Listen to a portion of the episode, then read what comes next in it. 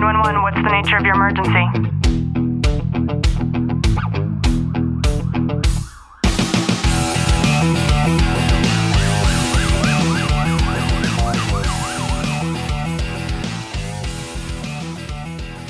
Good morning, police, fire, military, and families, and to everybody who is listening in on the Tactical Living podcast. I am super excited for today's interview because I am joined with my now really good friend. I will call him Bob, but another way that I'm supposed to formally introduce him is as retired Chief Fire Officer, Mr. Robert A. Mitchell. So, Bob, how are you? I'm very well this morning. Thank you. Good. It's so good to see you. I'm so glad that you're here and we're finally able to do this. I feel like it's been a long time coming. So thank you so much. Absolutely. I'm I'm very excited. Um, I watch these on a regular basis and and I'm very excited to get on here and chat with you. I know you and I chat periodically, but I this is exciting for me. Yeah, we were just before we went live, we were talking about our feelings and um, our our concerns about other people's concerns with regards to what's happening right now, especially with you living where you live and me on the opposite side of the coast here in California. And um, yeah, let's just keep our fingers crossed that the entire world doesn't decide to close down again. At the very least, not our country. yeah, yeah. Cool. Um, I, I'm I'm going to ask you a lot of questions. Um, in all selfishness, things that I don't necessarily know to kind of dig in a little bit of your background, if that's okay. Oh, absolutely.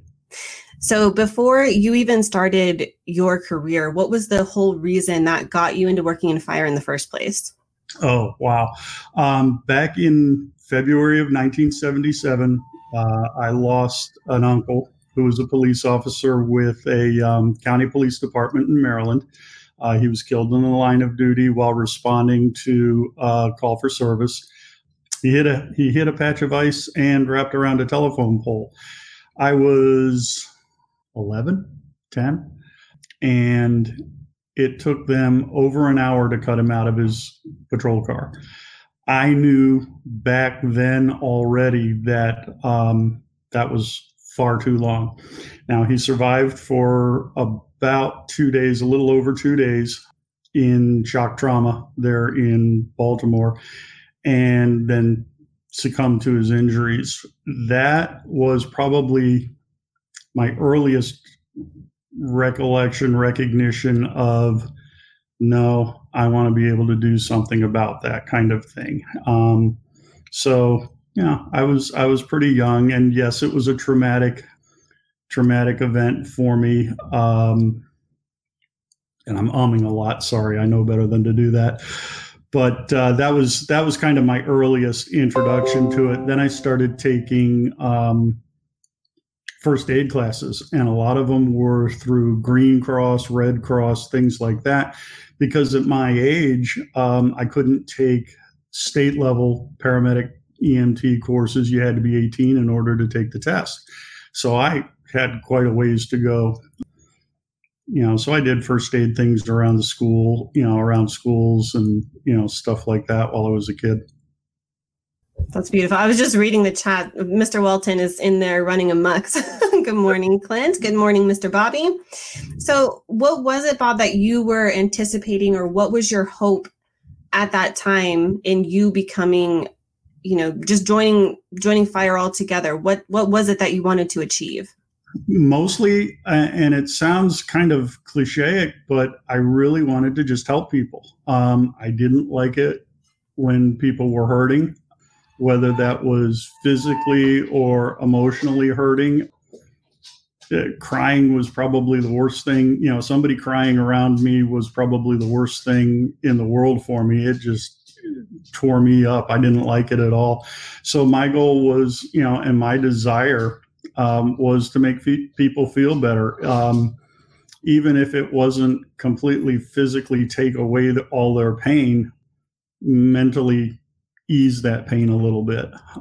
You know, even even somebody with the worst trauma that is still conscious and able to communicate if I can put a smile on their face just for a second, that's easing their pain a little bit. And that's what I've always wanted to do. That's still that that's still what I want to do. I still love doing that. And throughout my career, I've looked at and found different ways to do that uh, more of it from an emotional and, and mental standpoint than from a physical standpoint because I've I've been off um, off the truck as a paramedic in the fire department for years. And don't get me wrong, I still love that part of it. Um, I love shocking um, people who have, oh, you've been a chief forever. I can still go in and start an IV or you know put an endotracheal tube down, and they look at me and it's like, chief can still do that. it's like, oh yeah, you know. That's funny. What were some of the internal or even external struggles that you faced then at, in the very beginning of your career or just overall? Um, one of them was always being the youngest guy and the newest guy in the room. Hmm. Um, and not being taken seriously in the beginning of my career, not being taken seriously because of my age. As things changed and developed, it was oh, you can't really have been doing this for as long as you've been doing it. You're not old enough. Well, I've been doing it since I was 15 years old. I started in 1980, and this is my 40th year. I'm 55 years old. So after that, been, you know, I've been doing it my whole life, and it's because of a love of doing it. So you know, as as that time has stretched on, you know, it's like it, people people find it hard to believe I've been doing it that long. And then I ran into various, and this was this was funny as um, a teenager. I delivered my first baby at 16. Wow. you'd be surprised at, and I, it's not that I dated a lot, but you'd be surprised at how many mothers of girls that I dated were not happy about the fact that I had delivered a baby at 16 years old. Hmm. It's like, it, the, trust me, this isn't about sex or anything like that. It's just what I do. Mm-hmm. And, and um, uh, for me, that was almost astounding. That wasn't something that, as as a young person, um, that I could wrap my head around. It was just something that I did. Yeah, um, just a part of the job, right? well, yeah, exactly. Um, now, make no mistake, it's a very exciting, very, um, very rewarding part of the job. That's kind of what well, depending on who you are, that's kind of a pinnacle moment, you know, in the job as far as the EMS side of it is concerned. To you know, to do to accomplish, um, bringing a, a, new life into the world is is just astounding. Um, but uh, you know, and I I know I talk a lot about EMS. Um, most of the time in most fire departments over the last 40 years or so, when you start your career, you start in EMS, you start in emergency medical services. And um, one of your ancillary responsibilities from the rescue is then fighting fire. Um, but what you do, and to this day, what you do 90, 95% of the time is, um, is medical related. Uh, as the profession has grown over the last 40 years. Um, in my experience, uh, firefighting has become uh, kind of a special operation, uh, like elevated rescue or hazardous materials or uh, dive recovery are all kind of specialties within the fire um, fire service itself. EMS is your bread and butter, and then actually putting water on fire or you know putting the wet stuff on the red stuff is becoming more of a special operation kind of a thing yeah and, and, that's a beautiful thing just to see the transition because there's so much growth in what you just said and a lot of people don't realize that you know being 16 i can even think of a lot of people who are like in the explorers program like you're going to be privy and experienced in things that you know somebody just going to school or maybe not diversified at a young age wouldn't be. So it's a shame that you know you mm-hmm. were in a sense like shunned upon because of the experience that you had at such a young age but in carrying that with you and cultivating your career going throughout things especially as a first responder we hear it all the time with our clients i talk to so many people in our group and just on a day-to-day basis there's always this wall that they hit in their career and i'm just wondering if you've ever had that in your career and if you did what that was I did. Um, and it was after I made rank. I stayed at the level of assistant chief for 18 of my 30 years at my last fire department. And um, that's one thing to realize is within most fire departments, that pyramid narrows very, very quickly. Sure, everybody's a firefighter to start out. Um, promotion to company officer, uh, lieutenant in some departments. Um, yeah, it begins to narrow, but there's still a lot of opportunities to achieve that captain, battalion chief, and the higher you go, the narrower that gets. Um, my department, we had three assistant chiefs, one deputy chief, and the fire chief, and so there there was that wall, in a sense, from a promotion standpoint. But the other thing that I began to learn was that there were, regardless of my rank, there were opportunities to to serve in other ways, to gain experience in other ways, either with the same agency, because I punched my ticket in every division in the department. I worked not only EMS and fire, but I worked in technical services, which was basically air packs and fleet maintenance and that kind of a thing. And while I'm not a vehicle guy at all, I learned a huge amount about um, vehicles beyond the stuff that you know my dad taught me about changing tires and changing the oil and those kinds of things. Um, there's nothing like crawling underneath of a fire truck for three days looking for one tiny little air leak in the air system that's causing a problem with the brakes and everything else. And it's like, this is not what I'm used to at all. Um, but um, the opportunities, and I, I, worked dispatch, I worked fire prevention. Um, I spent some time in special operations. So I, I, got to work every division within the fire department, uh, including training. And one of the, the neatest exposures that I had in training was learning that there was more than just your two basics, um, you know, of fire and EMS. Yes, that's what our primary job is, but there then becomes so many more levels of taking care of people within the department. And I learned that in training. Um, uh, the captain that I worked for when I was in training, she was absolutely fantastic from that standpoint. She and I didn't see eye to eye on teaching, but she was a teacher. I wasn't. So, um, you know, it was a good experience from that standpoint, and and I learned a lot from her. Um, and that was probably where I started developing emotionally or mentally becoming more mentally aware of uh, taking care of people within my own department beyond just I take care of the patient or I take care of the resident or you know the person with the problem out in the public, uh, we've got stuff we need to take care of our own people for.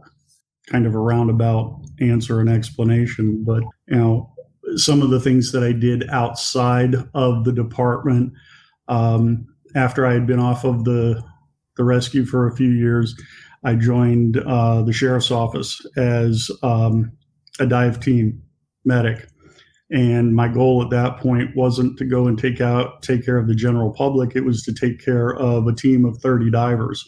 And uh, it kind of changed my emergency medicine just a little. I got health histories of a specific group of people um, and take care of them. Uh, yeah it was still mostly trauma related but um, you know, it was them specifically. Uh, and I've stayed active with the sheriff's office dive team now. Um, I was 10 years with one department, and uh, when I retired, I switched to a new department, um, new group of folks. Um, so I'm been only with I've been with them two and a half years, and so I'm still just kind of learning them a little bit and how that agency operates, um, not only on on dive scenes, but you know every law enforcement agency is a little bit different in how they operate. So I've had an opportunity to learn and train and work with them, you know, in in a different county environment. Um, I also worked with the National Disaster Medical System on a disaster medical assistance team where we would stand up a temporary hospital in uh, western uh, for people on the West Coast, they know these real well. Western shelter tents. It's a 19 by 35 um, tent complex structure kind of a thing. Um, you know, you go out with four large tents and one small tent, and you set up um, a dormitory and then three three levels of care: green, yellow, and red. Uh, and then you have a, a base of operation kind of a thing in the middle.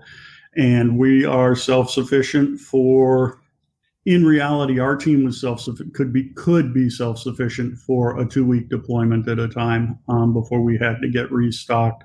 Um, very rarely did we ever have to push that, but um, uh, Central Florida team that I work on primarily got activated for hurricanes, um, and we did not often go west of the Mississippi. Um, we would do flooding up in the um, not quite Plains State, but um, in the Midwest, you know, Chicago, Indiana, Ohio. Um, we did do flooding in New York. We did Hurricane Sandy, but we also did, um, or Superstorm Sandy. I refuse to call that a hurricane. It was the wrong time of year. Um, but we did uh, Hurricane Katrina, and I was out for three months with Hurricane Katrina. Um, you know, in in the south part of the U.S., Alabama, Mississippi, um, and of course New Orleans and Louisiana. Uh, learned very quickly uh, military bases don't change very quickly.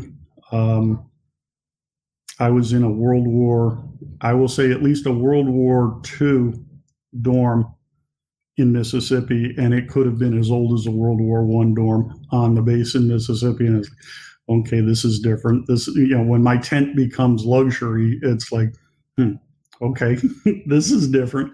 So I've gotten a chance to do a lot of different things. Uh, in addition to the fire department I'm with now in emergency management, I'm also a part of the state incident management team. Um, and very similar to a DMAT team, instead of providing medical, we provide um, incident management oversight uh, and use the incident command structure, incidents, incident command system structure and I can deploy. Well, I can deploy as anything, but um, I'm qualified by the state as a an incident commander and uh, planning section chief. And frankly, I love being a planning section chief. Um, if you are particularly environmental and really care about the trees and you don't want to see a single tree burned down or cut down, I'm not your guy. yeah, you, you certainly have such a wide a wide array of experience. And um, Clint's asking here, where do you see the evolution of being a firefighter changing in the next 10 years? Oh, um, kind of back to what I said about it being a special operation. Um, I think you will have specialists the same way you have hazard. Right now, the fire department is all hazards, and mm-hmm. their move to going to all hazards. And the fire department has been all hazards probably since their inception. But you do have people within the department that specialize in in certain areas, and um, I think you will begin to see the de- more structured development of specific teams where instead of yeah you'll be good at all of the things but you'll be really good at one particular thing and um, that's where the department will try and focus your energy um, if you're really good at uh, structural firefighting, you'll specialize in that. And I even see that breaking down to um, residential structure fires and commercial structure fires. In reality, where I worked, most every well, not most every fire, every structure fire I had over those years was a commercial structure. Um, because of where I worked. And I worked for Reedy Creek Improvement District, and we protect Walt Disney World. There are no residents there. Um, everything was commercial. Um, the fire department I'm with now is a city fire department, and yes, they have commercial structures, but their largest commercial structure was smaller than a lot of what we protected um, at Walt Disney World. Um, so the firefighting in those areas is different. Um, the contents of those structures are different. Maybe not the um, you know maybe not the particles of combustion and that kind of a thing, um, because they all burn down to basically the same dangerous kinds of chemicals, but just the volume, um, the way you do searches, um, the way you do um, uh, the way you fight the fire, the way you move smoke out, you know, so that you can can do that firefighting becomes different between the different kinds of properties. Um, and then, you know, you get people who are very specialized in auto extrication. You'll get people who are very specialized in hazardous materials, um, in elevated rescue, in um, water rescue kinds of things. Um, whether that be and, and, fire department likes to think rescue all the time. Um, so, you know, fire department does dive rescue where they'll be in the water in the first hour. And then in most cases, the sheriff's office does dive recovery, and that's that time after that first hour when it comes to when it comes to people. Um, you know, when it comes to pulling out cars and evidence and those kinds of things, obviously that falls generally falls to the sheriff's office.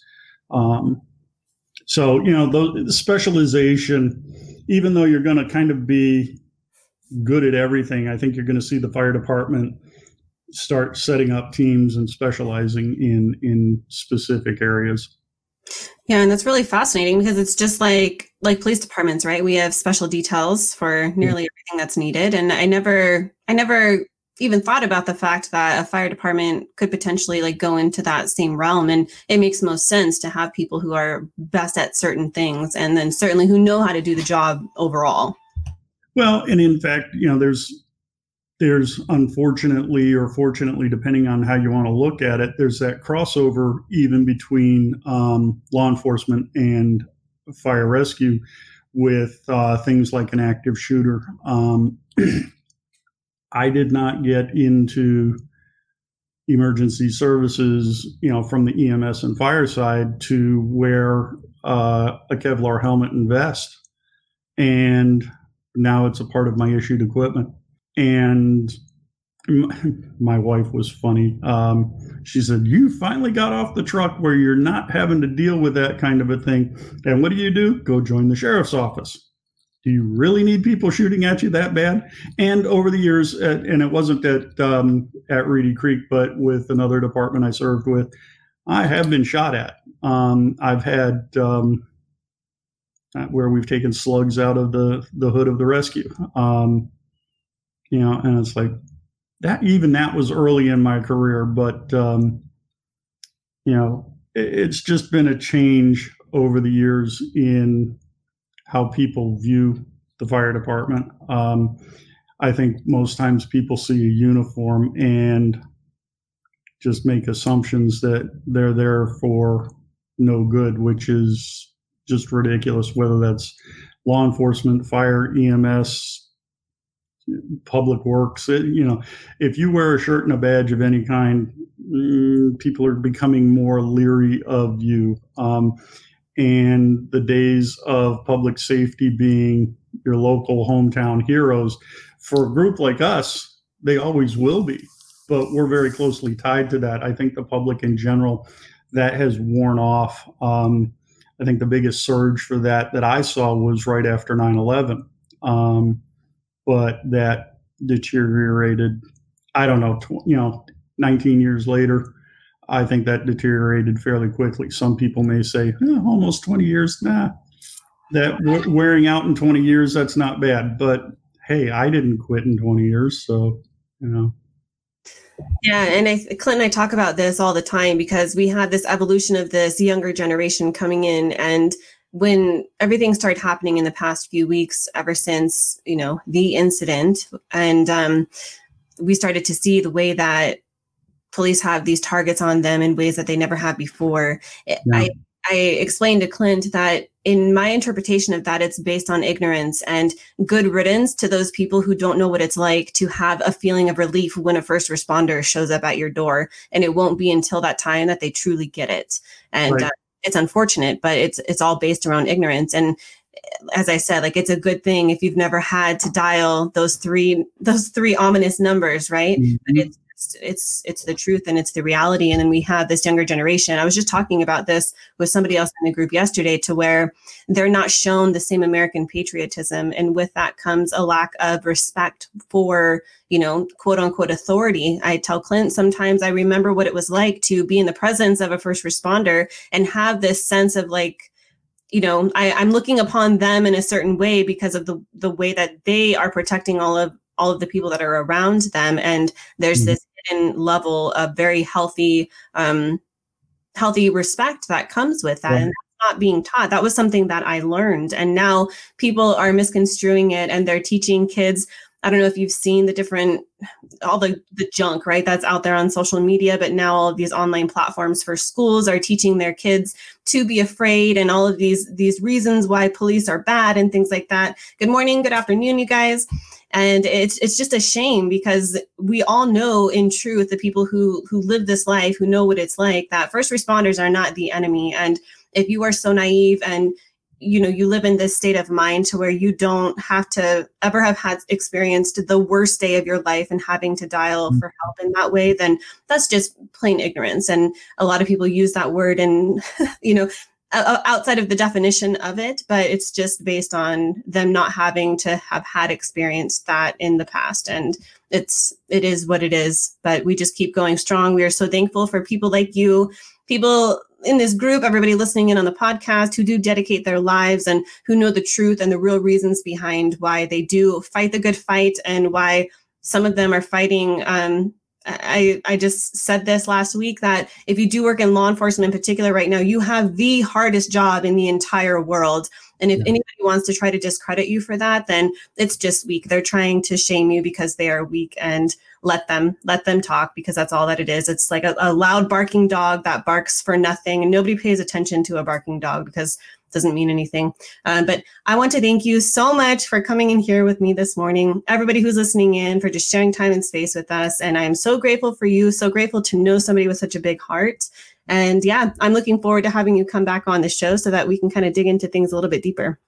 Oh i, I anytime. I would love that. Um I'm not sure what I'd, I'd want to say to you know to close out other than um, like any career, it's had its its hard and challenging days, but uh, after 40 years, honestly, I can't think of anything I'd rather do. This um, I talk to people about this being a passion, and if you don't have a passion for this job, go find where what your passion is. Um, it's okay if it's not this, but if you have a passion for this, man, it's great. You won't make a lot of money, but it's a lot of fun, um, and it, it's very rewarding. And and I love doing it.